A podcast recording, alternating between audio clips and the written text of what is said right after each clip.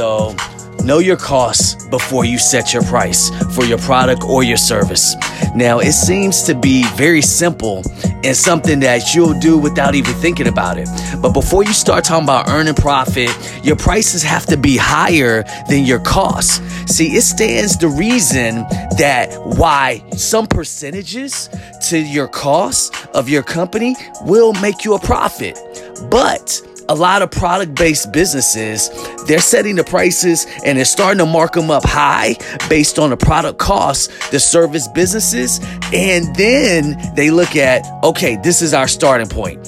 That's not the best mentality to go when you're starting your business. So, small business owners, they figure out what's the best that they can sell that product or service for, and knowing the true cost of the result of the underlying underlining price is how they grow their business.